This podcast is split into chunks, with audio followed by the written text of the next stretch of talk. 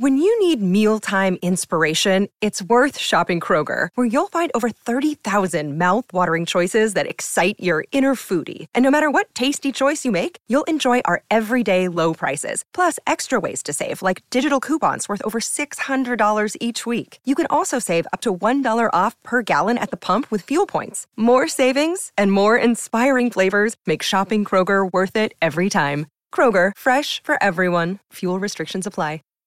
Save big on your Memorial Day barbecue, all in the Kroger app. Get half gallons of delicious Kroger milk for 129 each, then get flavorful Tyson natural boneless chicken breasts for 249 a pound, all with your card and a digital coupon. Shop these deals at your local Kroger, less than 5 miles away, or tap the screen now to download the Kroger app to save big today. Kroger, fresh for everyone. Prices and product availability subject to change. Restrictions apply. See site for details.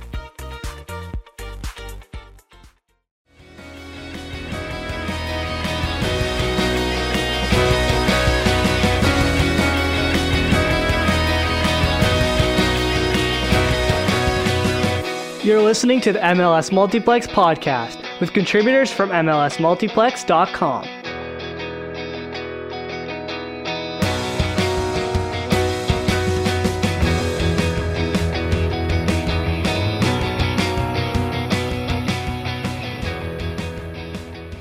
Hey everyone, welcome to another episode of the MLS Multiplex podcast where we talk all things MLS, US soccer, just the world of soccer all around us. Uh, we have a really awesome episode in store this week talking all things MLS Cup playoffs and some North Americans abroad in Europe.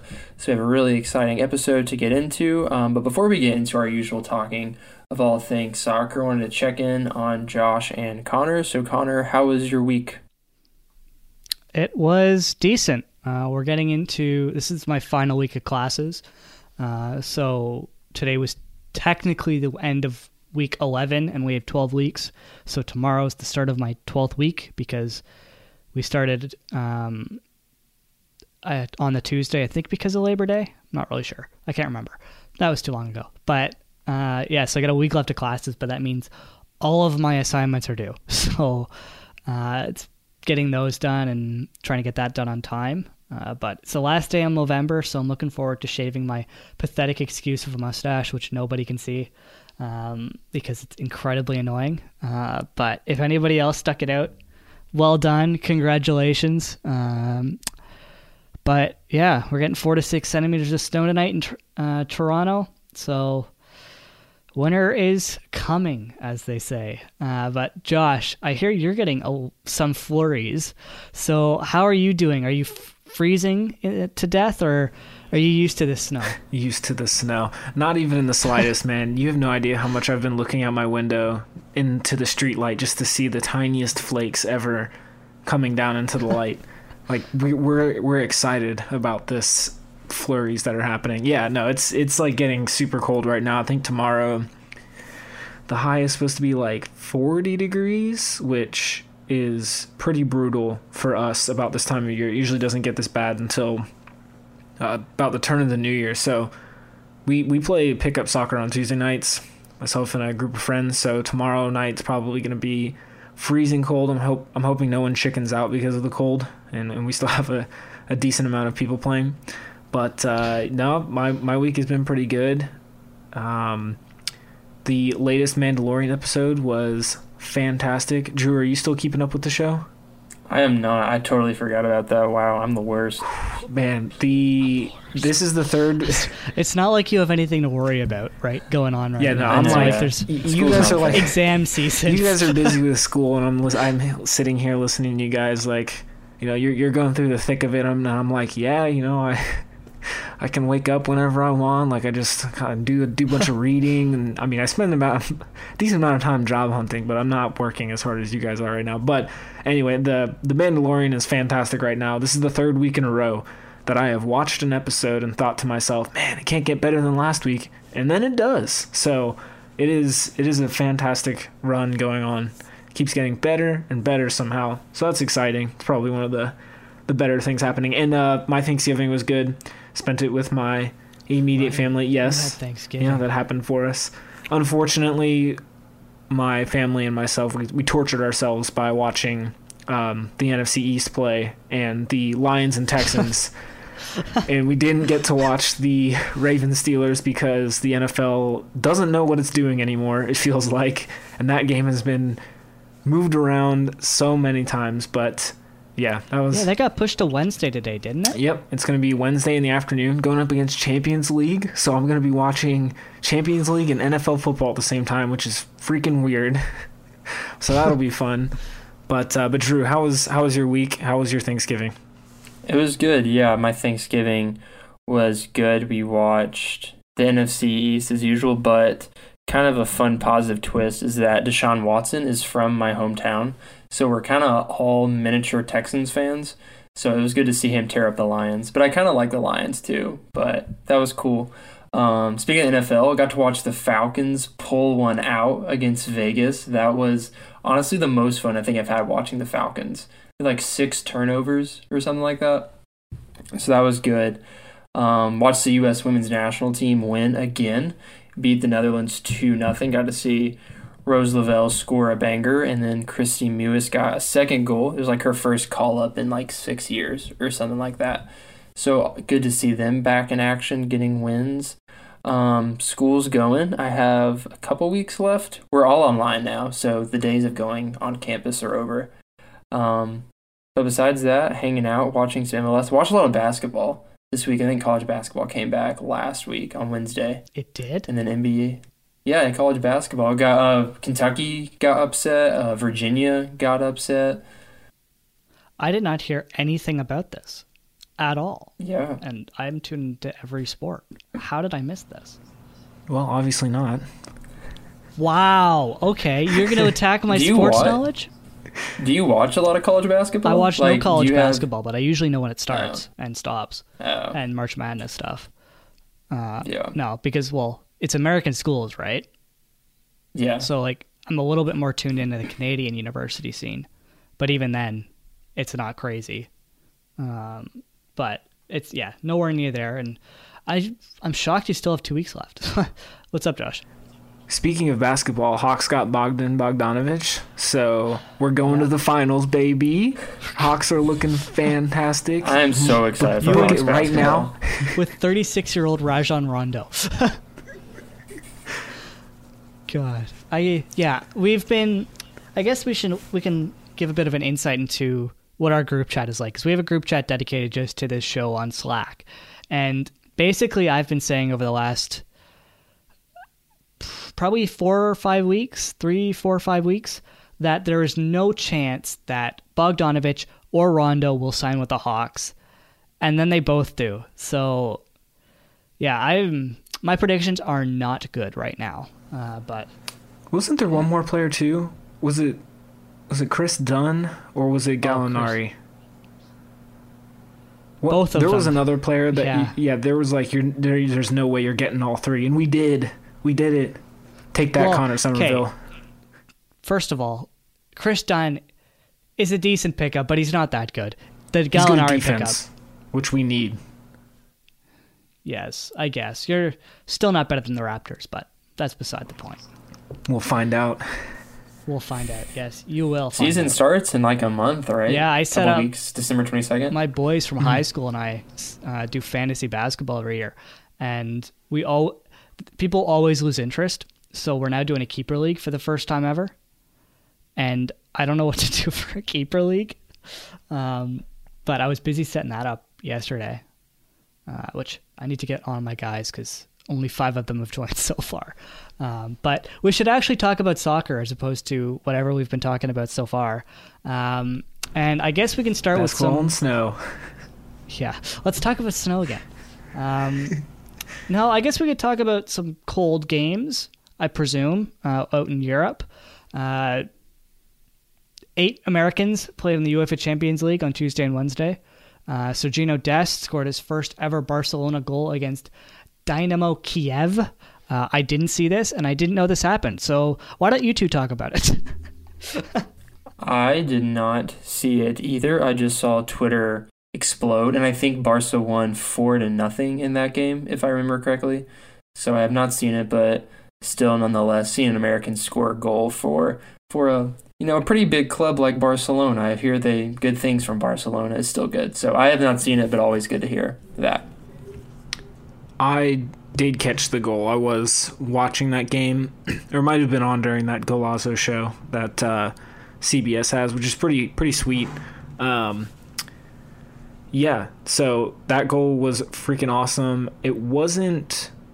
Maybe it was the first goal that Barcelona scored. I think it was the first goal of the game for them. So it actually was like an important goal because for some reason they were struggling real hard against Dynamo Kiev and they needed that breakthrough and so they they finally got it. So that was it was fun to watch that and konrad de la fuente who just goes by konrad he made his uh, senior team debut for barcelona which was pretty sweet as well. Seeing you know we I've, I've said it a lot seeing just an american play for barcelona is crazy so imagine how it feels to see two americans on the field at the same time. And then there was one point where they were passing to each other and combining up the right side of the field and it was just it was, it was mind boggling and felt like Konrad was going to get a, a chance to score as well.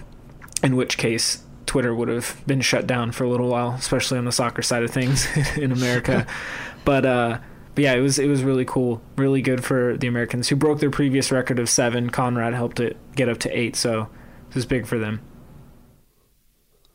Yeah, and along with uh, Sergiño Dest scoring a goal, John Brooks apparently has two goals. I did not see this own goal that is now in the document, but I did see he scored one goal for um, Wolfsburg against Werder Bremen on Saturday. But it was apparently, a pretty sick finish. The own goal was pretty good. It would rival any of the strikers that we have right now. John Brooks is the number nine. That's the answer to all the questions we've been asking around U.S. soccer. He Move over Gyasi Zardes, John Brooks. False nine? Nah, dog. False center back exciting times um, from that. Um, sticking with the U.S. soccer, the roster for an El Salvador friendly was released a couple hours ago today, I think.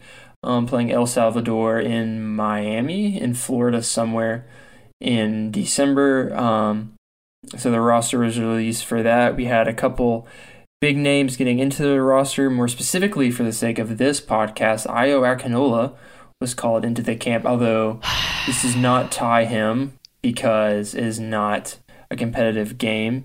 But Connor, what are your thoughts on that happening for his decision call up? I think that about sums it up. Um, I knew it would happen eventually that he'd get called into some sort of camp with the U.S. Uh, I just with what happened over MLS's back and Klinsmann talking to him I feel like it was sort of inevitable. Um, I don't know whether or not he will actually be a U.S. men's national team player. I think this sort of pushes a little bit closer to him likely playing for the U.S., but you do never know. Uh, it could go either way, but I don't know. Like, I want him to succeed uh, because he's a Toronto FC kid and he's kid from our academy. So seeing a player like that succeed would be not only huge for Toronto FC, but also the Canadian development system. Because even though he isn't playing for Canada, he is still playing on the world stage for a pretty good team. Uh, so if he is successful, if he does go on to being the starting striker for the U.S. men's national team for the future, good for him. Uh, I'm not going to be too disappointed. We've got a pretty good striker of our own in Jonathan David and a couple other guys, and Cavallini, and we mentioned Kyle Larin last episode, and he's been tearing up Turkey. So it would suck because he is young, he's good, and he has that sort of local connection, but it is understandable, and I think it would be a good fit playing for the U.S. But what are your guys' sort of thoughts on some of the like a Ayo Akinola, but also some of the other additions, uh, including uh, Efrain Alvarez, who is a 17 year old being called the Mexican Messi, I believe. Yes. Ooh, that's uh, there's definitely some high expectations put on him as a kid. So I, I don't, I don't, um, I can't really argue with you on that. I personally haven't seen him called the Mexican Messi, but based on I'm looking that up. No, I think I think you're right. You you're probably right that you've seen it somewhere. It's funny you say that because Matt Doyle put out a little thing about the roster and he compared Alvarez to Freddie Adu. So I don't think you're far off in in seeing that from somewhere. I'm thinking of the wrong kid. Uh, the Mexican Messi is apparently uh, Luka Romero, who plays Huh. in La Liga for Mallorca. That's good to know. But Efrain Um, Alvarez is still very good. Yeah, he's he's been with the LA Galaxy and he has already played some sort of game with Mexico to the point where he's not actually allowed to play in any of these matches. Uh, he has to file that one-time switch. So I think it's just interesting that he's even in there to begin with. Pretty big to get him and Akinola and uh, other players getting the first call-ups. Uh, Daryl Dike, Chris Mueller, the uh, the Orlando City guys. Really cool to see them up there. Uh, personally, I was a little surprised not to see a player like George Bello on there. Um, He is the think. Atlanta United guy, correct? yes, Atlanta United left back. He is only 19. He he will be with them for Champions League. So I saw today. Apparently, Atlanta United do not release players. It's an internal policy, except for in international windows. Yeah, and this is not an international Yeah. window, so that would make sense. Yeah, well, this probably goes back to Miles Robinson getting injured right before the playoffs last year when with the national team, and that in in hindsight now that really set him back actually because he missed all that playing time and then it took him a long time to get fully healthy for this season and I, I don't even want to talk about it so that makes sense i don't blame them for having that internal policy um, and, but then i'm also interested to see what happens with the seattle dallas game tomorrow night because whichever team loses they're going to end up probably sending a couple players to the national team for seattle it could be jordan morris or cristian roldan and then for dallas they've got bryan reynolds tanner tessmann ricardo pepi a bunch of other players which real quick speaking of reynolds apparently Juventus are in the process of submitting a six to seven million dollar bid, and this is the guy that replaced Reggie Cannon. So to see Cannon go off and then possibly Ryan Reynolds for like twice that and to an even bigger club is just insane. And I I would be shocked if it happened just because it happened so quickly, not because Bryan Reynolds isn't deserving of it. He's definitely he's very very good and he could be molded into a really good player. But Drew, what are some of your initial thoughts on the uh, the USMNT roster for El Salvador? Yeah, I think you mentioned we've talked most about what stuck out to me. Um, specifically the forward position when you talk about Daryl Dike. I thought he's had a really good season. It's good to see him finally getting a nod. I think it's his first call up.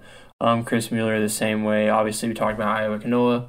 Um, yeah, just good seeing the normal, some normal names that succeed in MLS that kind of consistently get called into the national team, like the Aaron Longs. Um, Walker Zimmerman's back in the camp, and then you have Brenden Aaronson, so that's exciting. Um, I think he this might be it's one of his earlier call ups. I don't think he's been called in very much. So good to see that um, Bill Hamid is back in there. Um, the goalkeeper position is really interesting because out of the three, two of them, this is their first call up with uh, CJ Dos Santos and David Ochoa from RSL. So, but my main attention was the forward position because obviously Ayo Akinola is going to steal the headlines, given the toss up that he can have. But specifically, I was excited to see Daryl Dike get called in because he's been taking a lot of headlines, deservedly so, because he's been playing really well as of late. My, I have a question because, and speaking of strikers, this is a good connection to it. Do you even think Ayo Akinola will play in this match? I, I think he'll definitely play just because it's only him and Dike listed on the roster. Now, I do think he'll eventually end up playing for Canada. I don't think he'll choose the US in the long run just because he's got deeper roots and we have to remember that Canada's not playing. They just didn't schedule a friendly. They haven't played international soccer since the spring or since January really. So, that's probably a huge factor in this as well. But I do think Akinola will see at least some time on the field. The, well, one of the reasons I asked that is Chris Mueller was also called up, right? And I believe he is a striker. Yes. He he's more of a winger, more of a winger or a midfielder. So I don't Okay. I don't think they'll use him in that spot. Okay.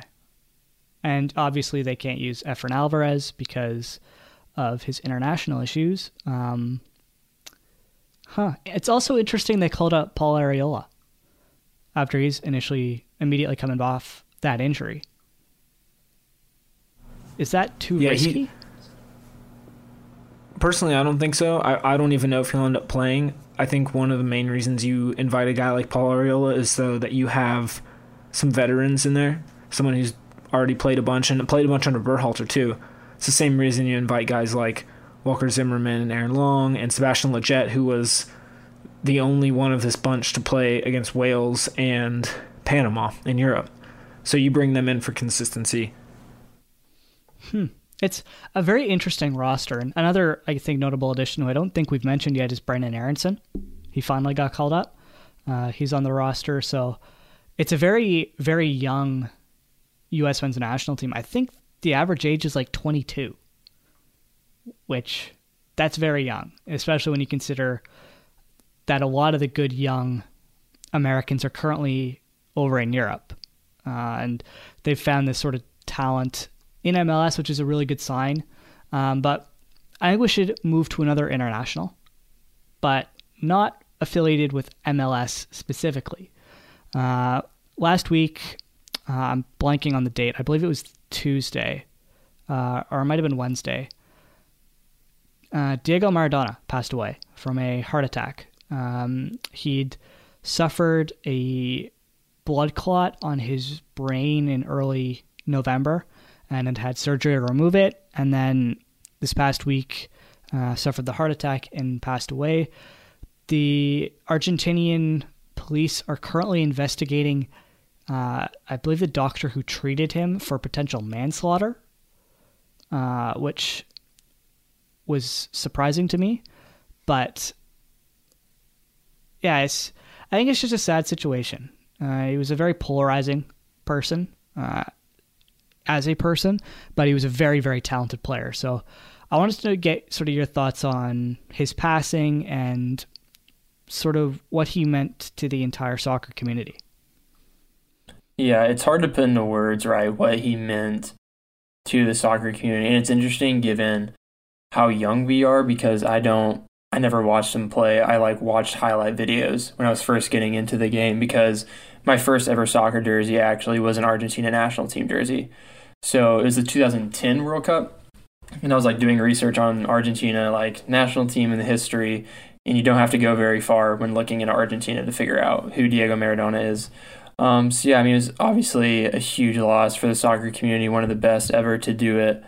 Um, yeah, it's like it's weird because he, yeah, we never got to watch him play, so it didn't mean a whole lot to our generation as much as some of the previous generations. Obviously, the history of Argentina. Um, so it was a big deal. It wasn't like it was cool seeing because right, the Boca and River rivalry is so big and you had like Boca and River fans like coming together over this, which is so cool to me. Like seeing these domestic rivalries kind of disappear when like these international legends or international games happen. So, I mean, there's not a whole lot more to be said. He's one of the greatest to ever do it and meant a lot to the soccer world. Um, it's definitely a sad day when he passed away for sure. Yeah, I don't have too much to add. You know, with Drew, he didn't totally, you know, he didn't really impact our generation. We unfortunately kind of missed him in all the the great things he did on the field. I did watch. Uh, there's a really great documentary on him on it's on HBO. I wanted to see it last last fall when it came out, like last October, but I uh, didn't didn't have access to HBO until this spring, and that was like the first thing I watched once I got the um once I got the subscription back. But I mean, just to talk about how much he impacted everything. I mean, I played pickup on Saturday morning with a a group predominantly of, of South Americans, and we had a little moment of silence before we kicked the ball. Like it's like that big a deal that we we just stood there for a second and thought about it, and then we got going with our game. So it's just crazy to see the impact, and it's been really cool to see all the tributes to him. You know, there's the clip of the Boca players last night um, clapping towards his daughter up in Diego's press box, and then there was the flares in Naples before Napoli's Europa League game on Thursday. It was super beautiful, and then obviously there's Messi taking off his jersey, and he had the Newell's Old Boys jersey underneath that Maradona wore. So a lot of cool tributes, and you can just tell how much of an impact this guy had.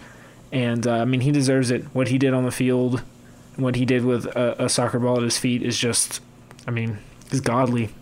Yeah, and that Barcelona picture they posted on their Twitter of Messi's 10 overlapping with Maradona's 10 like perfectly was so so good. Um, it was just it was really unfortunate to see one of the legends pass at 60 years old, which is too young, but he's been through a lot, and that was very very evident.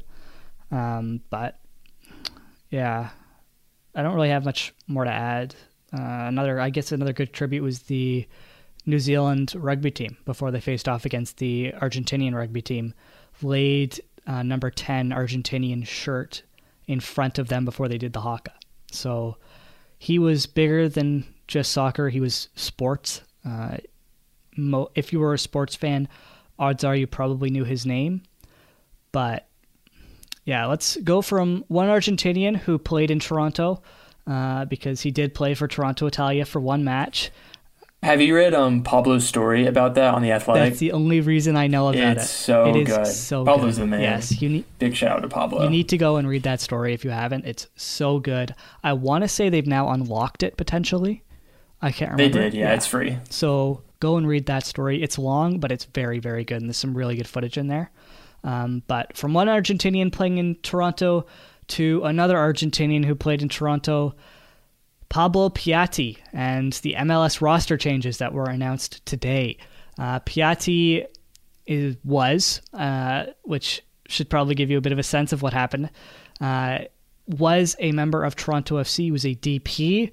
Um, winger who played on the right but could also play on the left. Uh, little old, he's dealt with a lot of injuries in his past, and today it was announced that his contract would not be renewed, uh, or his contract option would not be picked up.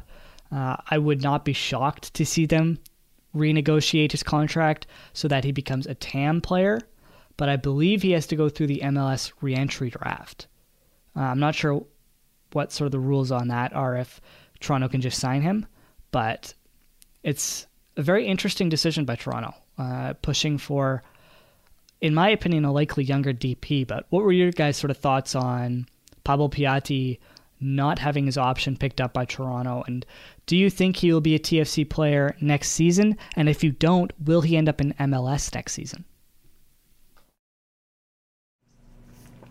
I, I was pretty surprised by this just because it's not often anymore that you see a designated player come into a team and only play for them for one year. Now, you know, like you mentioned, it's it's possible he could come back, whether on a new contract or whatever through the reentry draft.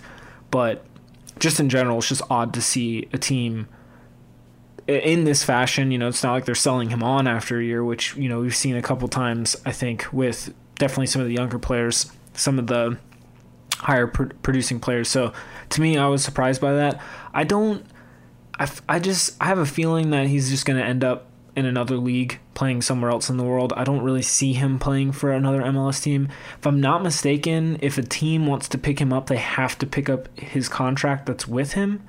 In which case, I'm not sure that anybody really wants to go after his DP contract. You always get you also got to keep in mind he's been sort of injured a bunch, and that was a worry coming into the season when Toronto announced his signing.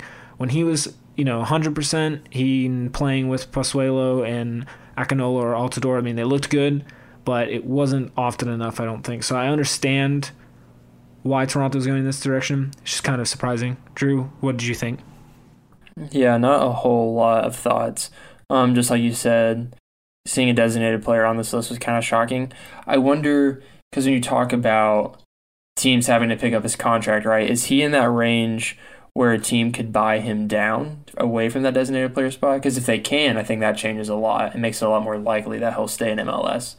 But if he's not in there yet, then I think I'm with Josh that it's pretty hard to see a team picking up that designated player spot and filling one of their positions with that with a player that gets hurt a lot. So yeah, he I don't know. He doesn't make very much, so I think that is a definite possibility. But I thought I came up with an idea.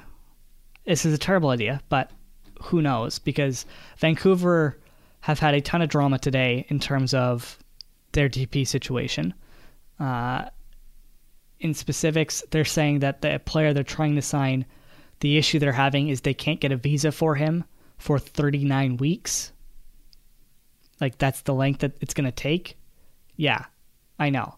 Uh, so I wonder if he could potentially be picked up by Vancouver because he is dynamic, he is attacking. They could use a winger.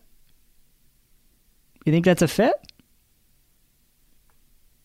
Anything, try anything for Vancouver at this point.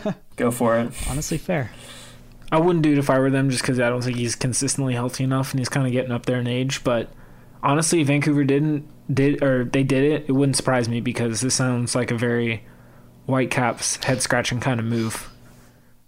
It's true.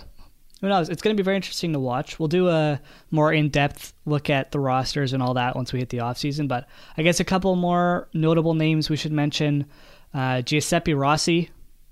Uh, I'm not sure what his exact contract situation was, but he's not returning. Uh, Bojan is apparently not returning to Montreal. So, what do you guys think about those two subtractions uh, by I, I can't remember who Rossi plays for, um, but by Montreal. Or he played for RSL. Uh, RSL. Right, right, right. I remember seeing that now. Yeah. So, what do you think about the subtractions of Rossi and Bojan from RSL and Montreal? Good, bad, terrible, amazing? Eh.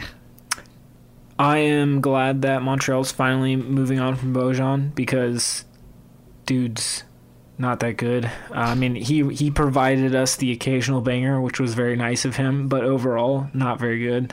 Definitely don't think it would have made sense to keep him around for Thierry Henry whatever plans he's got for the team. Uh, and then Giuseppe Rossi, also kind of an older older player, seemed kind of like RSL was just kind of taking a chance on him for the year. Maybe he comes back. Maybe he plays somewhere else for like a really low contract, but his was not so surprising, and I guess Bojan's is not really surprising either. But I'm just glad Montreal is like cutting ties. Like, good for them. Yeah, I think it's a good point. Uh, it'll be very interesting to see what Montreal does this offseason and what RSL does for that matter uh, with all of the problems that they're currently dealing with. And we won't get into that today. Um, but yeah, they're gonna both teams are gonna have very interesting off seasons as Thierry Henry tries to work his team and RSL try to get sold. I guess is a good way of putting it. But uh, other notable names, specifically from the Galaxy, because they needed they just need a complete roster remake. Uh, Kyle Beckerman, David Bingham, Jonathan Klinsmann are all out of contract, but Oh, Kyle Beckerman's on RSL. Dude. When did that Are happen? you even an MLS fan? What? What do you mean when did that happen? He's only ever played for RSL. I was I was like, One what? I missed a team, but- massive transfer. Galaxy. Who did Galaxy have? The guy with the dreads. Jermaine Jones? Maybe that's who I was thinking of. I swear it was Beckerman. Played for uh, No, Galaxy. no, that's, that's David Beckham. Come Oh, on, shut Connor. up. Confusing Kyle Beckham with David Beckham is a new Connor highlight of this podcast. I don't think it was Jermaine Jones. No, it wasn't. He had like crazy dreads. Like really, really long dreads as a white guy. Oh my god, he was a midfielder, defensive midfielder. Who am I thinking of? I apologize. Kyle Beckerman also played for the Colorado Rapids from 2002 to 2007, and That is before who I'm that, thinking of. the I Mi- swear he played for the the Miami. No, he didn't. And before that, the Miami Fusion. Kyle Beckerman played for the Miami Fusion in 2000 and 2001. Man, he's old. Random fun fact about North American soccer: when we were talking about Maradona, this made me think of it. Did you guys know Johan Cro- Cruyff? Yeah, played in Los Angeles for a little bit. No, no, no. He played for the Washington Diplomats. He played for like um he probably played for both. He played for like the LA Aztecs and then ASL in like the seventies. Really? I didn't know about Yeah. that. I knew he played in Washington.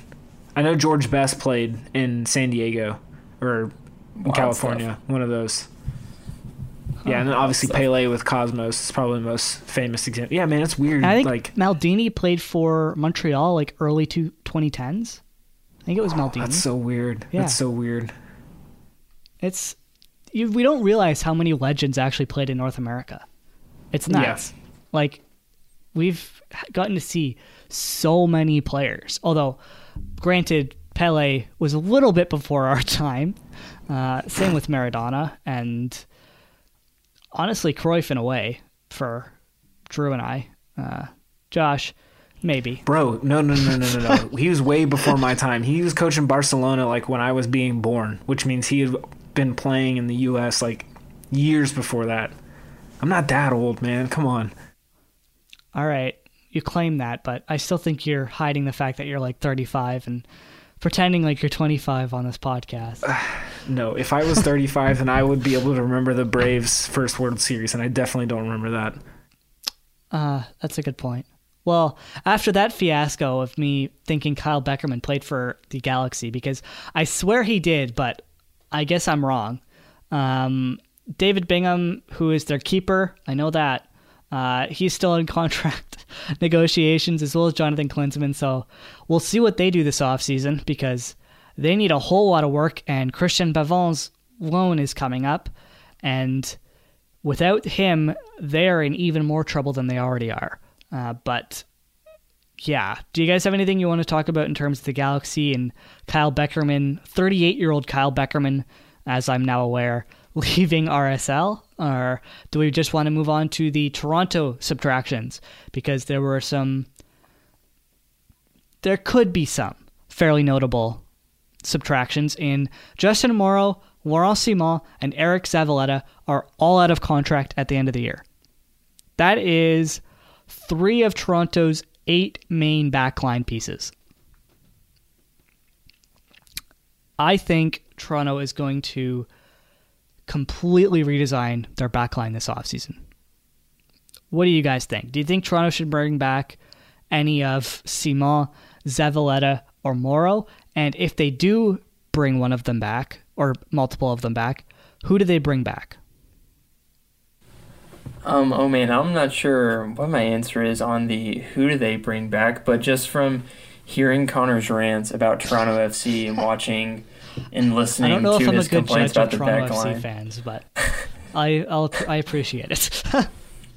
Uh, but I mean, yeah, I feel like a lot of the complaints around TFC is the back line. Um, it's weird to see Laurent Ciman on this list because I remember he was pretty good with LAFC, and then I think he went to Montreal before coming Other- to Toronto. Other way around. He was very good on Montreal. Montreal. He was average at best at LAFC, and then he went to Belgium to I believe, oh, it was Belgium or France.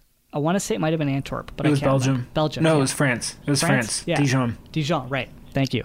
Uh, yeah, he went to France for like six months before he came back to Toronto. Um, and I don't think he'll play anywhere but Canada from the sounds of it. It- yeah, he has a son Yeah. that re- or daughter that requires extra medical attention, and so obviously with the healthcare being better north of the border, he enjoyed his time in Canada. It was more important for his family, and that is why he also went to France as well. So Wonder if Yeah. he is a future CPL player. That might be an option because I mean, if he's unless he goes to Vancouver, he can make the trifecta. Is that really an improvement I'm- on the CPL though? Oh man, roasted? Dang. Uh, I love having fun with Vancouver because they know they suck too. Uh, yeah, they're gonna have a very interesting offseason. It's gonna be interesting for Toronto, but uh, Drew, you didn't really give your thoughts on what you think is gonna happen. Uh, so I mean, I think again, just from hearing you talk about the back line and complaining about the defense all the time on this podcast, I feel like a complete overhaul might not complete overhaul, but definitely some changes need to be made. I mean, this is a, it's one of the best teams in the league, and we'll talk about more why their season is now over in a minute. But I mean, really, that's the only thing I can think of is improving that back line and maybe not completely overhauling the whole thing. Again, I have no idea who you bring back out of this group, but I I could see, I mean, two, maybe even all three not playing for Toronto anymore because again, I feel like that's the one weak link with TFC is their defense. So I I could see all three of them going away as Connor is doing this I really almost had a heart. thing, and I'm really I almost had a heart attack because I thought you were gonna say come back to Toronto. oh no no no! Oh, I should have pulled a fast one on you. Yeah, they're all coming back. TFC's not going anywhere. No, I don't. I think maybe all three go away, but I think we'll see some changes in TFC's defense for sure. Yeah, it's it's an interesting point of view. Uh, Josh, I'll let you say what you think before I go, uh, because I have a take that I think will unfortunately probably happen. Um, but what do you think Toronto should do? Should they keep one of them, three of them, two of them? Um, what is better for my physical and mental health? Uh, keep that in mind. But what do you think in terms of who Toronto should bring back in terms of potential starting or bench player? Uh, for me personally, from what I know and from what I've seen for these three players, I would bring back Justin Morrow. It sounds like he's important for them leadership wise, and maybe bring him back in a depth role because you had to go out and get uh, Gallagher, whose loan expired. So definitely, it sounds like they're already looking to get younger. Um, and Im- improved at that right back position, and then ne- don't bring back Ciman whatsoever. He has not at least from what I've seen, he hasn't been one bit good for them since he showed up, including that first Champions League game last year. And then I don't know too much about Zavaleta. I, if I remember correctly, it sounded like he was having a decent year for them this year. But again, it's kind of one of those older players, so maybe you bring him back in depth as well if you have the space for it. But of the three, if I had to bring one of them back, I'd definitely bring back uh, Justin Morrow. I don't actually think Zavaleta is that old. He isn't. He's only well, 28. He is not. Yeah. yeah. Well, he's not that important then for them. He is not. Right. He is also okay. Greg Vanney's nephew. So. Ooh. There is that. Um, yeah, I think he married. Dude played for Chivas USA. That sucks. oh, poor Eric. Poor he guy. was. Okay, so the Eric Zavaleta is an interesting case study. He's terrible at everything that isn't one-on-one defending. Is sort of what it comes down to. Uh, so he was having a he wasn't terrible this season, but he's also making like 200 grand, which that's a lot of money for a guy who plays maybe 100 minutes a season. Uh, potentially as much as 500 if there's a lot of injuries. But I would be open. I think they should bring back Justin Morrow because, as you said, I think he's a very, very good person. I think he's a great leadership option, and having that connection to the Black Players Coalition, I think, is huge, um, because that'll be really big in terms of Toronto's uh, push for diversity and equality and uh, their social justice sort of movement. And I think he's going to be really big in that. Uh, I also think he could potentially be a good coach in the future or a good member of the organization in some sort of leadership role on the equality side, uh, diversity side of things. Ciman, I would be open to bringing him back if you were paying him the veteran minimum, uh, which is like nothing, but that's only because he's a good veteran presence and he could theoretically fill in. I still maintain that he's a defensive midfielder and not a central defender. Um, so if they're willing to try that, why not? Uh, Zavaleta, again, he's got to come in way cheaper, which I don't think he will because I think he could probably get signed by another MLS team for a decent chunk of money. Uh, but again, it's going to be very interesting to see what Toronto decides to do because they've got a lot of moves to make, and in my opinion, should be selling Jozy Altidore. But we will discuss that after, or maybe during, our discussion on. Do we have to talk about this? Because I'd rather not. Yes, because Yes. I predicted it right. Yeah, I props to. Drew, man. He freaking got this, which is really impressive, even if it is kind of a blind shot in the dark. We're shooting from the hip.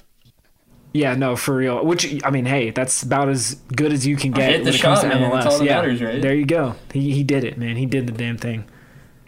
Well, I think we need to fire through these games because we're 42 minutes into the podcast already, and we haven't even hit the middle of it. Um, and we have a lot of games to discuss. But Toronto, Nashville, Nashville won one nothing in extra time. Oh God. Okay, I'll let you two talk first before I go. So, who wants to go first and make fun of me? Ah, Drew, you do. Ha have fun. Um, I guess the one thing I would say, it should have been so much worse than one to nothing. I thought You're watching that game. I thought Nashville constantly missing these chances. Like this is going to come back and bite them. They're going to lose one to nothing. They're going to rue these chances that they missed. Having what three goals called offside, Two which goals granted I thought all offside. th- two goals. two goals. They had three goals. Three balls end up in the back of the net. Only one of them counted. So I thought, I mean, between like these goals getting called offside, all these chances they're missing, I think it was Alex Muyl miss an absolute wide open header. I thought that's it. There's no way they're winning. But credit to Nashville, they totally dominated the game. I don't think one nothing was the deserved scoreline. I thought it should have been like three nothing Nashville. Um, so yeah, credit to Nashville. I mean, again, we've talked about them a lot as they've kind of risen and gotten better as the year has gone on. I feel like that they're building their expansion team in a very different way than a lot of successful expansion teams have done as as far as as of late goes with the LAFC's Atlanta United spending a lot of money getting attacking minded players. Nashville's not doing that. They got Walker Zimmerman, which was like the biggest name I remember getting ready for this year, and he's a relatively old center back.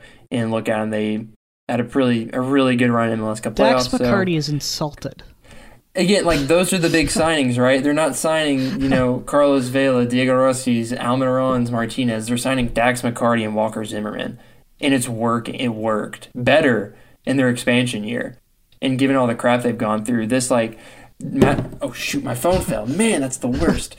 Matt Doyle had a funny tweet about it. Like, can we legitimately give them credit for like one of the best expansion teams ever, given the craziness they've gone through? because I think they're up there. I think we have to give them credit. I, I think they're third. They're the third best of all time. Um, we should save that topic for later, since we'll be talking about another one of those games since they've played twice since we we did the podcast. But definitely not far off with that sentiment.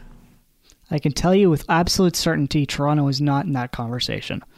No, they're not. They're they're second they from the bottom hot take the 20 it's probably not a hot take the 2017 toronto team is like the best team in mls history so toronto toronto's in there but not expansion josh what are your thoughts on this game are you going to make me cry or am i just going to cry myself to sleep tonight because it is so painful no i mean i don't I, I don't know what happened with Toronto. Just from watching the game, I, I didn't really understand. You know, I, I, like you guys. You know, as Nashville kept missing chance after chance, I was like, "Ooh, they're like this is totally gonna come back to bite them." Like Toronto has the players to do this. They've got the big names.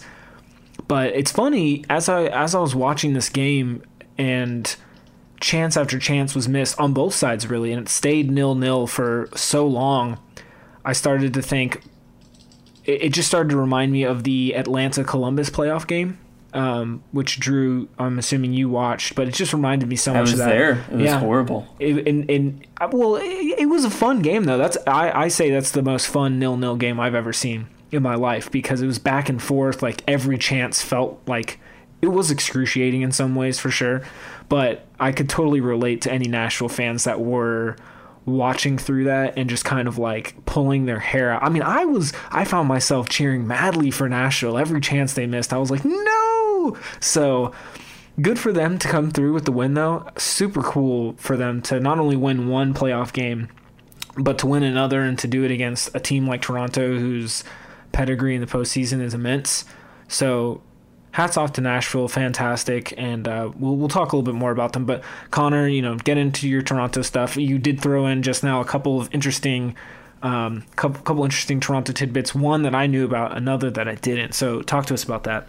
Yeah, so I don't know which one you're referring to that you knew about and which one you didn't, but the Pozuelo I knew, the Jozy I didn't. Ah, okay, yes. So I'm not actually that angry, surprisingly. Like, obviously, I'm disappointed, but that was one of the worst games I've seen them play in a long time. They were just terrible. They were so slow. There was no energy in the attack. Uh, Jozy, did he even play? I can't remember. Um, which you know that's sort of been a theme for him this season. Um, Ayo had a couple good chances. He almost capitalized on one of them uh, on a nice sort of back heel flick thing. Uh, Pozuelo was sort of uninvolved, but he said in his postseason presser, which we'll talk about the presser a little bit more in a second, um, but Pozuelo, he's been dealing with an injury for the last three games of the season, and obviously I assume this carries over to the last playoff game. Uh, it was some sort of leg injury, and he can't run or is very isn't very quick as is. So adding an injury on top of that, the fact that he wasn't just walking around is shocking. Um, but yeah, like it was just not a very good game honestly, and they just didn't play very well. Uh, granted, they were missing Delgado and they were missing Morrow, which those were two big players to be missing, and it just shows how important Marky Delgado is to this team, even though people don't like to give him credit. Uh, when Delgado plays well, Toronto plays well. Um, but that's sort of what I have to add on terms of the game. What I wanted to get into, especially with you guys, to get your sort of thoughts on this, because I'm not a fan. Or I, well, I'm not a fan, first of all. Second of all, I'm not surprised because I don't see this as that shocking. But of the postseason press conferences, Jozy Altidore didn't speak, didn't do any interviews, just sort of disappeared. Uh, Pablo Piatti didn't speak as well, which, granted, he was leaving, uh, so there wasn't really a need to for him to speak. But most of the other main players that I can think of spoke. Uh, I'll have to look to see who exactly didn't speak, but the most notable name for me was Jozy. So, do you guys think that this is a sign of things to come? Do you think this is a sign that he's potentially on his way out the door, maybe? Maybe he wants out? What do you think we could take away from the fact that he didn't speak at the press conference? I don't think you should take anything away from it. Uh, he sort of I I, I don't know for sure because you know I don't really know him that well, but I think he comes from a place of passion where he just he just gets upset and then just doesn't feel like talking to the media because this isn't the first time this has happened. It's been a couple times now, or there've been times when he does speak and he says the wrong things and gets fined or whatever. So to me, it's not really that big a deal. I don't think he will leave or anything like that. I don't think Toronto will look to get rid of him. I mean, I wouldn't be totally shocked if they did get rid of him just because of his age and the contract he carries and all that nonsense. But in terms of this press conference, to me, it's just not a big deal. It's just Jozy being Jozy. And Drew, what do you think? Yeah, not a whole lot to add from what Josh said. Um, again, I don't really know Jozy a whole lot, probably as well as you do, Connor. I mean, from the men's national team, he kind of feels like, like Josh said, this guy that just really cares about what he's doing and doesn't really care about the media and talking about talking that much. I can't even imagine what it's like having to talk to media after your season ends.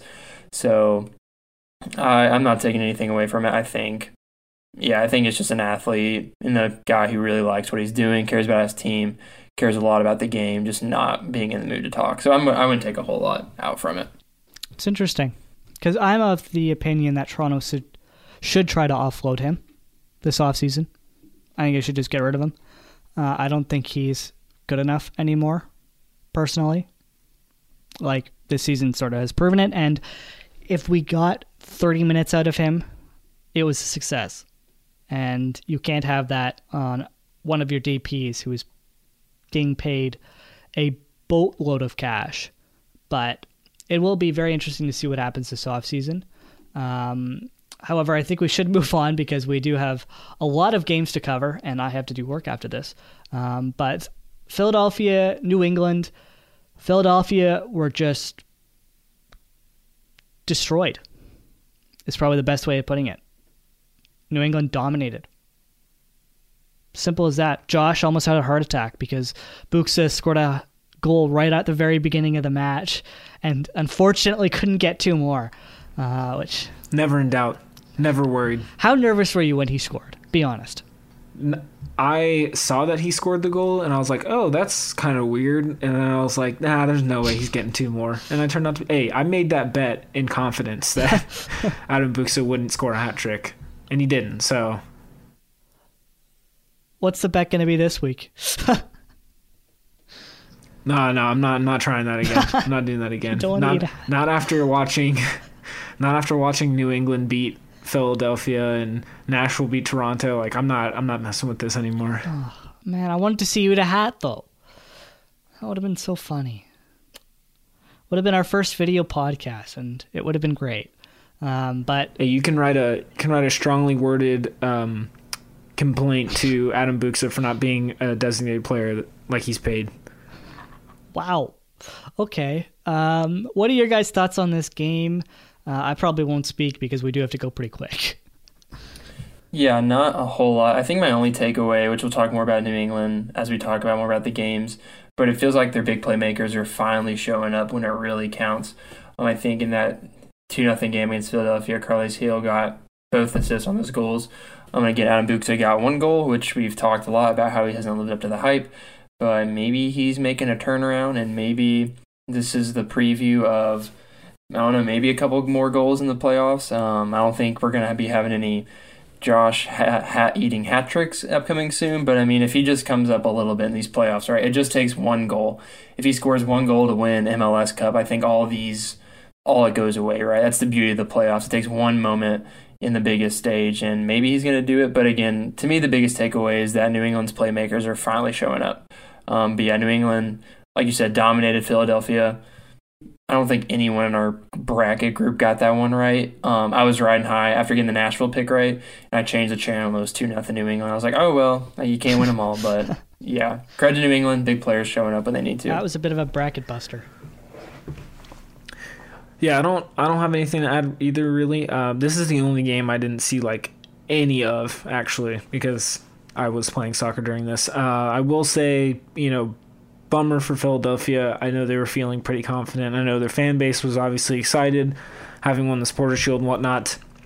But I mean, at the end of the day, New England's best players. I mean, they, they have those designated players for a reason. And yeah, Buksa hasn't you know produced as much as maybe Carlos Gil or Gustavo Bou has, but he came through when they needed it, and Carlos Gil assisted both those goals. The other one coming from uh, Tajon Buchanan.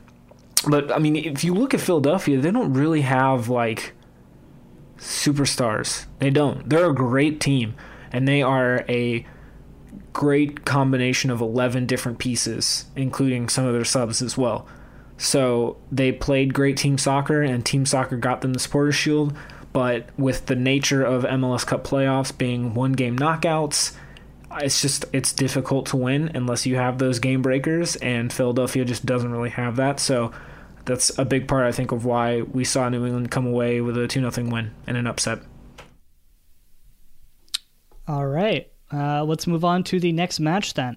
Seattle 3 versus the LAFC's 1. What were your thoughts on this match? So, speaking of game breakers, that's exactly what Seattle did. They got their goals, their three goals from their best three players Nico Lodeiro, Raul Ruidiaz, Jordan Morris and all three of those guys also provided an assist as well, with Ruidiaz with two assists. So, again, it comes down to if you've got the players or not. This game probably would have been different if LAFC had Brian Rodriguez and Diego Rossi. Like, you, there's no, there's no coming up with any excuses for that. That being said, that's obviously not how this turned out. Those guys picked up COVID, unfortunately during the international break. Couldn't come up with the difference, and so Seattle just played him off the field. I it's insane. I don't have the stat in front of me, but Raul Ruidiaz has like eight goals and seven assists in like ten playoff games or something like. It is an insane stat, whatever it is. So this dude lives for the playoffs. We obviously know Nico Lodeiro is dangerous every single second of every game, and then Jordan Morris as well is just another another one on top of it. So it's going to be hard to defeat Seattle if anybody's capable of doing it. But obviously, those guys showed up when they were supposed to. Drew, what'd you think about that game? Yeah, not a whole lot that you didn't just talk about there. Their biggest players came up in the biggest moments, and I think I'm trying to remember. I think it was Lodeiro's goal where Jordan Morris got the assist, but it was like after Ruidiaz played a perfect ball across the box to Jordan Moore. So it was like Ruidiaz got what two assists and like a hockey assist or something like that. So like it just shows how good of a player he is. Um, and again, I think you tied in really well with Gustavo Bou and Carlos Gil. These big. That's why you pay him all the money. That's why they've won these MLS Cups. That's why no one ever wants to play Seattle when it comes to playoffs because these players are so good and they live up to the hype when it matters most. So it's going to be really hard for Dallas to beat Seattle, which we'll talk about more. Um, but yeah, just the biggest players showed up like they always do for Seattle, and yeah, I think it's going to be really hard for them to lose to anyone at this point. What did you did you get to catch any of it, Connor, or what did you think about that one? This is the one game I missed this week because I was editing the Staff and Graph podcast, which all of you should go check out with Rachel Dory and Mike Stevens. Um, but uh, that was so shameless. Um, yeah, it's the one game I didn't catch, so I'm not really going to comment on it uh, because I didn't see anything. Uh, so let's move on to the Orlando New England game, where New England frankly dominated uh, and won three to one against Orlando. What were your guys' thoughts on this match? Um, funny stuff, Connor. This is the one match I didn't catch at all because ABC blacked out my TV. Nice. So the one thing, I, the one thing I saw was um, the the red card fiasco. Um, when you had the red card, and then you have players like tackling the ref, which I thought was bananas. But so I did not catch any of the game. I did see that fiasco happen, and that was whack. Um, but yeah, didn't have any thoughts on it. Just New England riding high, which is interesting, and I think maybe we'll carry over soon. We'll talk more about that, but didn't catch any of it. The red car was pretty wild, though. That was a fun interaction. Holy! Yeah, I. No, go ahead. I was just gonna say, holy, that was a brutal challenge, and the fact that they were trying to defend studs up to the back of the calf. The fact that they weren't down, like Orlando weren't down to eight men after that, was shocking. Uh, but Drew, I think my biggest takeaway is that did the ref give any yellow cards to the players that were like not touching him, but like did he give yellow cards to them? Because that was a pretty big like I think it was Nani and Junior Urso were hmm. like up in the ref's grill grills like yo can't do that. Nani got one, but Okay, Junior that's Junior good. Urso didn't get one until like way way later after that. It was like 15 minutes later in the game, unfortunately. I, I I watched this game while I was watching football, so I didn't catch every second of it. I wasn't following along closely, but again, we talked about it earlier, but New England's got the, the players. I mean, Carlos Gil, PK and assist, Gustavo Bou with two goals. Those two are dangerous guys, and Connor, you mentioned it, but they weren't really around in the regular season. You know, both of them were injured for very large stretches of the season, um, and on top of all the stoppages in the league because of coronavirus. So, for them to finally get all these guys back, I mean, that's a big deal. Uh, Matt Turner too, gotta gotta throw him out there. He stopped a Nani PK, Yep. which would have equalized. So big from that. Also, Nani sucks at PKs. He is now up there with Maxi Morales. I think they're both five for ten in their MLS careers in PKs. So whoever's teammates with those dudes, they need to just hold them back and be like, no, no, no, no, no, like just come, come stand over here, away from the penalty spot.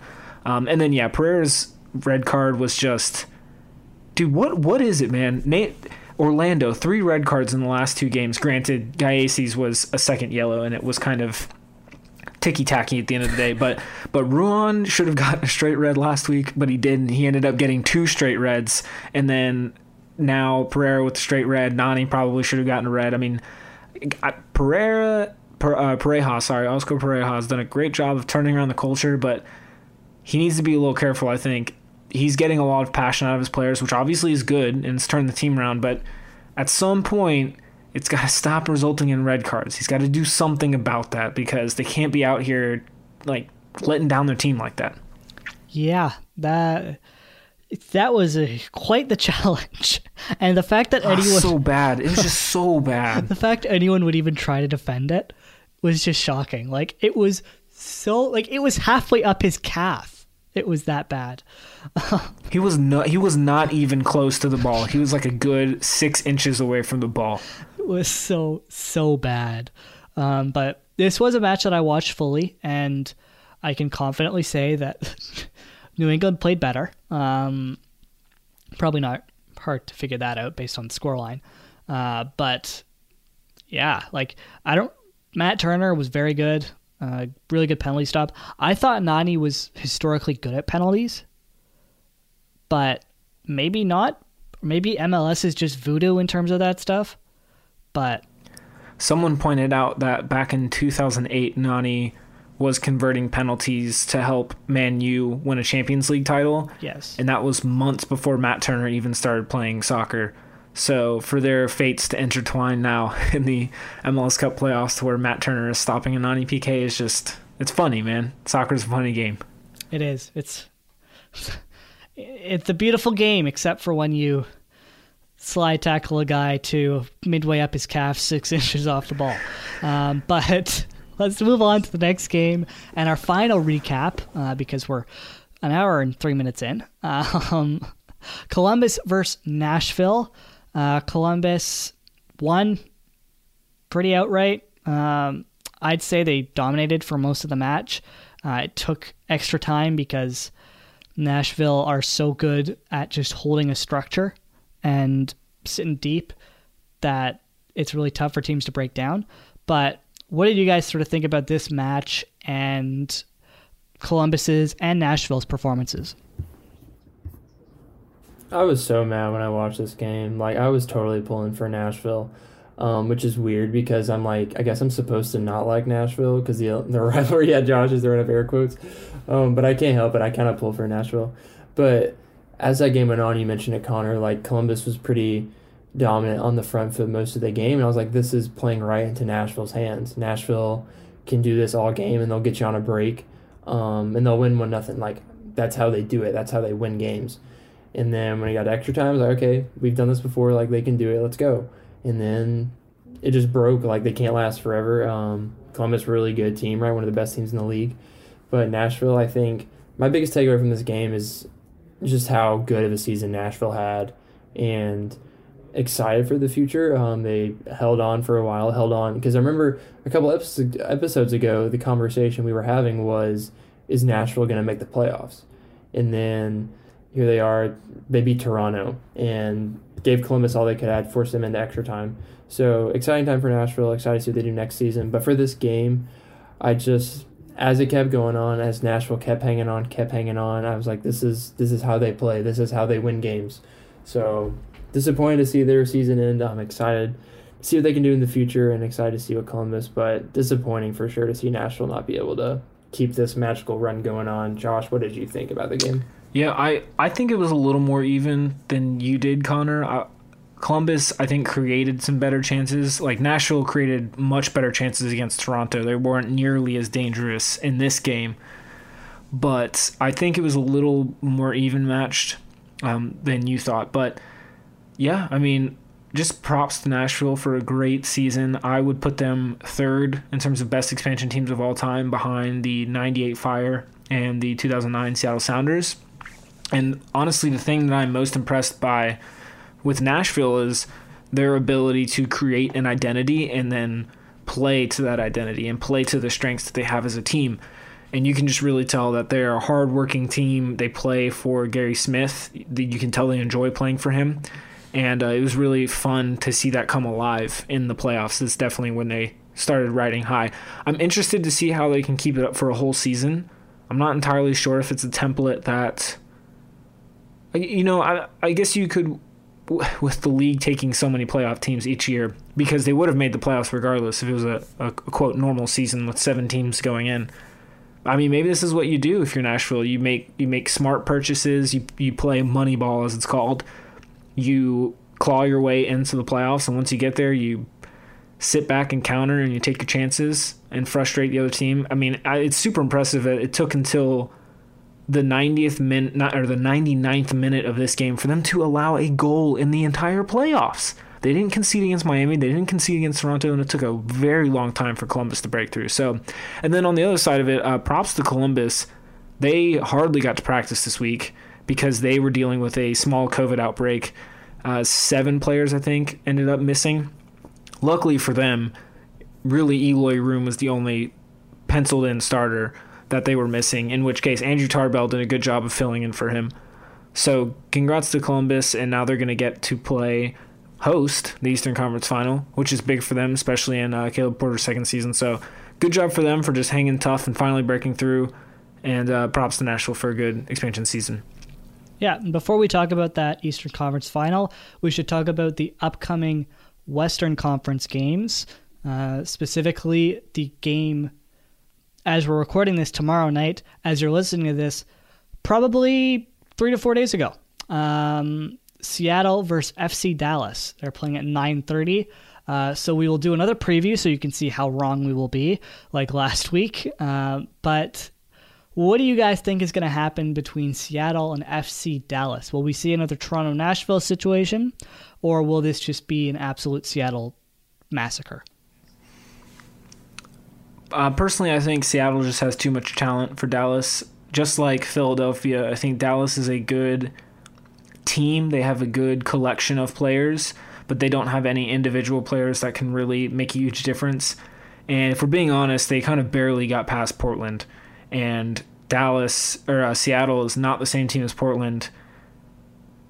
So I, I just think that Seattle is going to be too much for them. That being said, I wouldn't really be surprised if Dallas won. Not because this is MLS or anything, but because they've been through it. They went through it last year when and they they pushed Seattle all the way to the end in that opening playoff game. Uh, Seattle won that four three in extra time. So I wouldn't be surprised if Dallas won, but I just don't see how Seattle won't win this. All right, Drew, what are your thoughts on the match? Um, this is a pretty weird one because I actually picked Dallas in my bracket. I don't know why. And as I watched Seattle beat LAFC, I was like, well, my bracket's done. There's no way. So, but like, it's MLS, man. Like, again, like Josh said, there, if Dallas could win, it'd be like, all right, whatever. Like, this is normal, right? but Seattle just has those playmakers, those um, players that win you these type of games. So, I guess the direction I'm going to go in is that there is absolutely no reason Dallas should win this game. Seattle is the better team, and credit to Dallas again. Like Josh said, Dallas is a good team. Um, given all the stuff they've gone through, like Nashville missing MLS is back, but there's no reason Dallas should win this game. That being said, Dallas is going to win. I just to throw a curveball in there. Um, freezing cold takes me, but and I think if Dallas wins, I like take a lead in our bracket group. So I'm going to say Dallas wins just because it's MLS, but again, Seattle has those playmakers. Um, maybe they just have an off night. These one off playoff games are wild. So I'm going to go a little different. I'm going to go against the grain. I'm going to say Dallas wins, but it's going to be hard. It's going to be a little different. Maybe they can squeak by like they did against Portland. Maybe take it to penalty kicks, um, get a late equalizer or something. But it's going to be hard. But I'll say Dallas wins just because that's how that's how these playoffs have been going. All right, and I think Seattle will absolutely kill Dallas because Seattle are a good team and don't change ever and always win in the playoffs.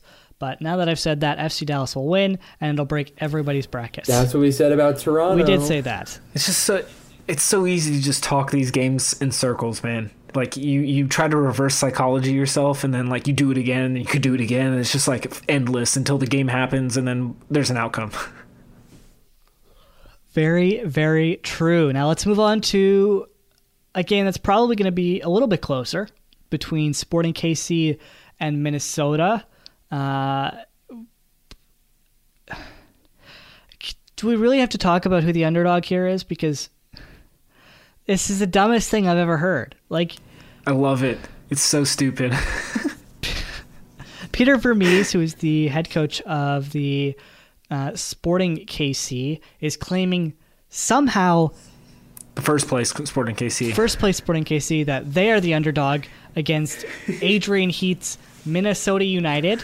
Uh, Josh, you threw in the Among Us reference saying who's the imposter, and I simply want to say SKC is sus. Um, because how anyone could possibly argue that SKC would not be the favorites in this game, I don't understand. But maybe, Drew, you like to go out of nowhere. So do you have Minnesota winning this game?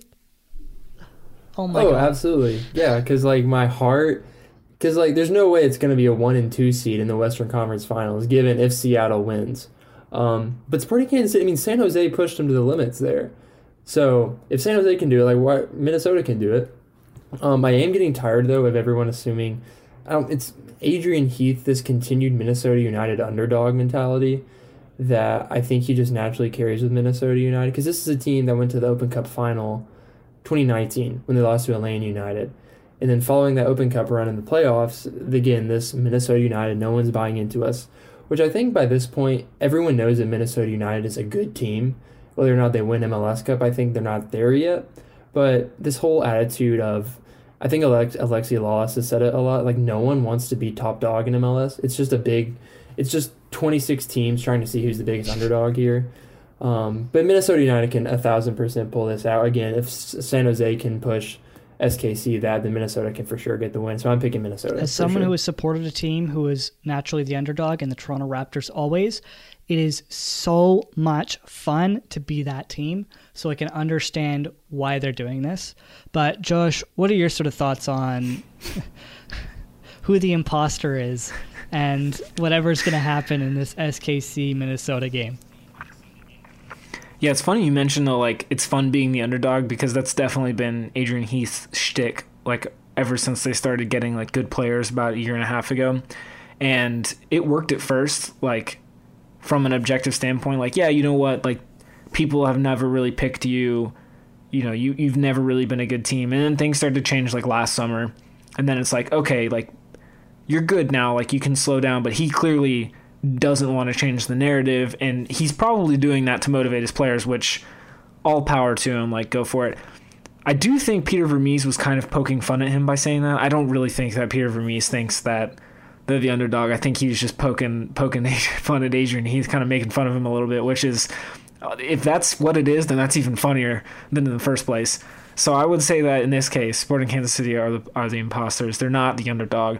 That being said, I'm definitely picking Minnesota in this one. Like Drew said, San Jose pushed Sporting Kansas. You, hey, whoa, you know I have not been high on Sporting Kansas City whatsoever this year. I don't know how they got in the first. I don't know why they're in the playoffs. I don't know how they got here.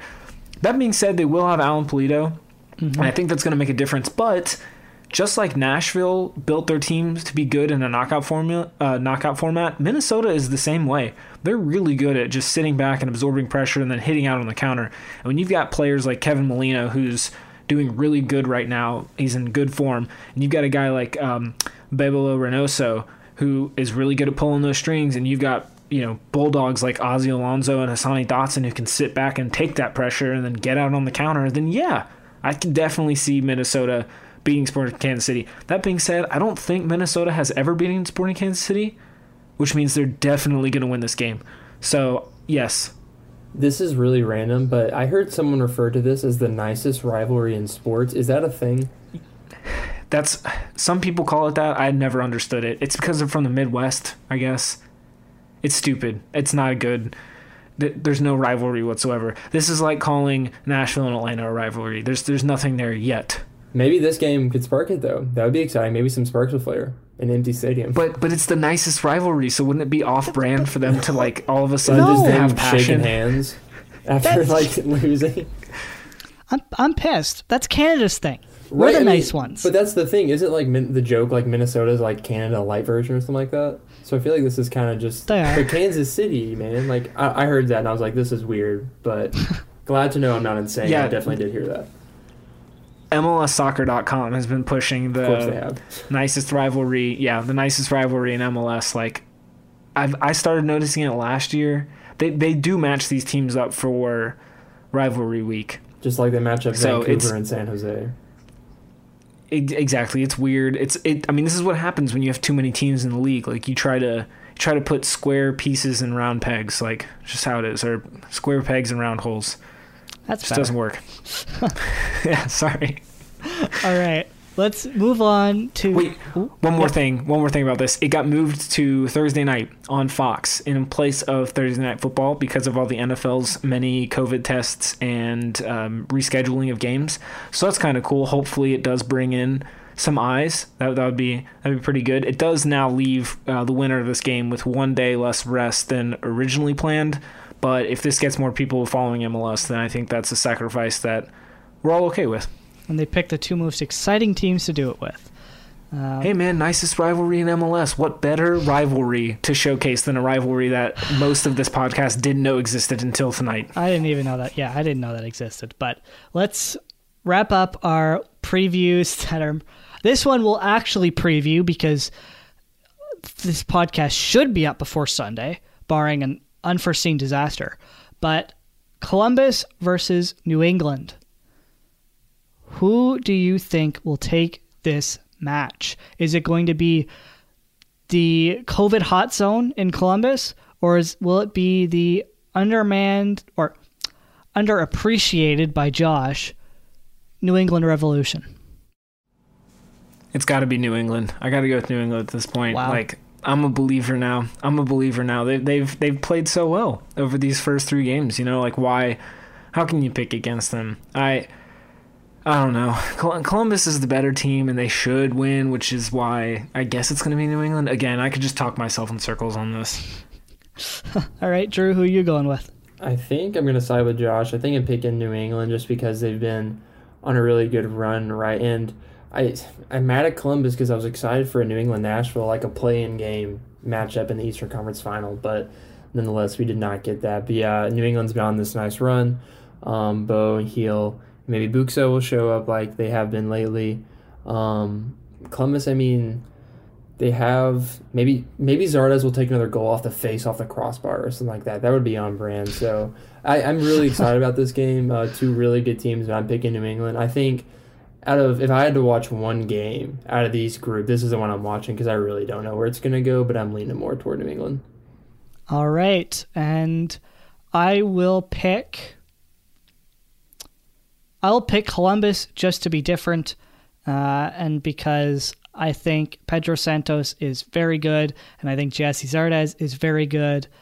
And even though they're going to be missing, likely missing Eloy Room, I still think Columbus will pull this out. But it's going to be a very tight match. I think this will be one of, barring SKC going through against Seattle, I think this will be the best game this week. Uh, but let's move on to our second final segment because we still have to do our bracket updates. But goals of the week. Josh, what did you pick for your goal of the week? I picked Gustavo Bou's uh, second goal against Orlando. It's a very strikery goal. Uh, Carlos Gil played a perfectly weighted pass. Bou ran onto it and then he poked it right between Brian Rowe's legs for a very nicely nicely worked goal. So it was just fun to watch that, especially as someone who has scored a goal like that before, where you just five spot the keeper. It's super satisfying. So it was fun to uh, watch it happen. What about you, Drew? I picked Junior Urso's goal, the only goal Orlando scored, just because there wasn't a whole lot to choose from. Right, you had some penalties here and there, um, and there were any stunners, but that goal against New England was like the most FIFA goal ever. Like Josh scores goals actually playing soccer. I score these type of goals playing my old FIFA video games in between classes but it was just this like massive crapshoot in the box, and the ball fell to him, and then almost I think a New England player like hit his foot, like took a deflection, but found the back of the net. So there were like a whole lot of stunning goals to choose from this week, but that goal just screamed FIFA 19 glitching online, so I went with that one. Uh, Connor, who did you pick for your goal of the week? I went with the Pedro Santos goal, not because his shot was amazing, but because the I thought the build up was really really nice. Uh, that first ball, I can't remember who played it, but down the line was really, really nice. And then the Zardes cutback was also really clean. So I went with that. But as you mentioned, there weren't very many options, unlike last week's podcast where there were an overabundance. But Players of the week, we should wrap up with. I will go first because I just mentioned one of the players who is my player of the week, and I went with Gyasi Zardes because I believe, yeah, he did get an he got a goal and an assist in the match against Nashville. Uh, he looked absolutely exhausted at the end of that match. So simply for the fact that he put it all out there, uh, I really respect. So I went with him, but Drew, who did you pick? We'll change it up a little. I went with Gustavo Bou, got two goals against Orlando. He's been riding high in the playoffs, and he kept it going against Orlando City. And I think he'll keep riding high against Columbus. We had two goals against Orlando. That got him my player of the week. Um, Josh, who did you pick for your player of the week? Yeah, I went with kind of an unsung guy, but I went with Brian Anunga from Nashville. He was the other defensive midfielder alongside Dax McCarty.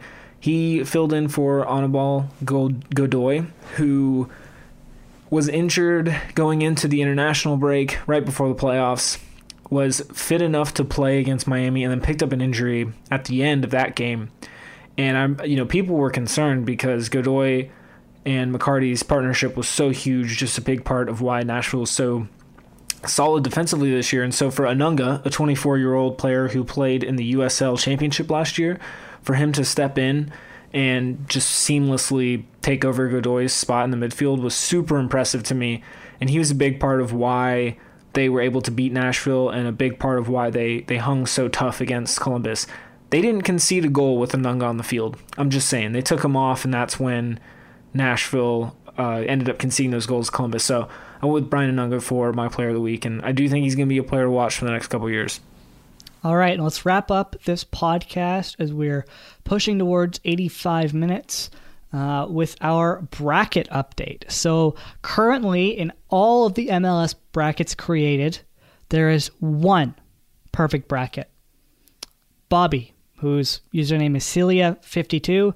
Uh, so, he's the only perfect bracket left out of every bracket made, which was over 15,000 of them. So, shout out him. But in our own pool, Nathan Reynolds, uh, who is the former site head for MLS Multiplex, uh, he is currently leading the way with 75 points. Ivan and Saul are coming in second with 65 each. Uh, Matt and Ryan uh, are coming in third with, or actually, they're separate. Wow. Matt is coming in fourth with 55 points, and Ryan is coming in fifth with 50. And then we're all tied. We're all tied in sixth uh, with 40 points apiece. So these upcoming games are going to be pretty huge for our bracket in terms of where we, each of us finish. Uh, but Not me. I'm done. you're done? Nope. I have no more players. I have no more teams left.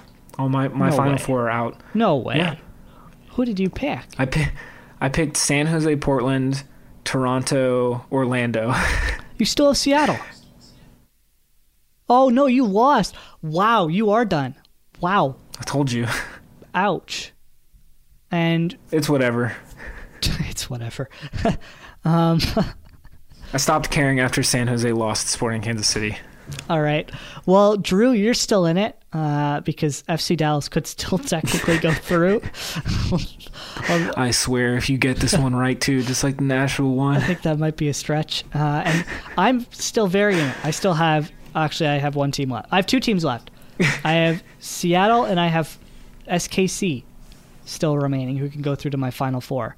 Uh, so we'll see whether or not that will happen and how far we can all go. But Drew, unless Josh or either of you have anything you want to add, we shall wrap up this podcast. So, Drew, why don't you take us out? Yeah, thanks again so much as usual, guys, for listening. Um, again, yeah, please visit MLSMultiplex.com to keep up with a lot of awesome written content um, throughout the playoffs and into the offseason. Our writers are cranking out really awesome stuff as the season begins to wind down. Um, so visit the website MLSMultiplex.com. Visit the website on Twitter at MLSMultiplex. And you can find us three guys on Twitter, myself at underscore Drew Hubbard, Josh at Josh underscore Bolin, and Connor at CWG Somerville. Um, so be sure to give us a follow, hear all of our takes as games are happening. Um, and yeah, be sure to leave reviews um, at this podcast. We love hearing from you guys, love hearing what we can do better, what we can improve on. So please be sure to leave a review. Um, yeah, thank you guys so much for listening, and we will catch up with you all next week.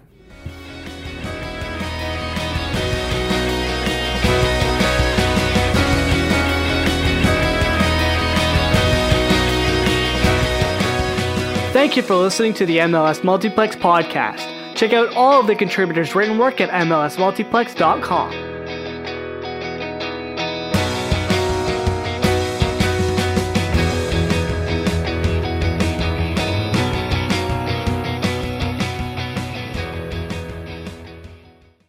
This is the story of the one. As head of maintenance at a concert hall, he knows the show must always go on. That's why he works behind the scenes, ensuring every light is working, the HVAC is humming, and his facility shines. With Grainger's supplies and solutions for every challenge he faces, plus 24 7 customer support, his venue never misses a beat.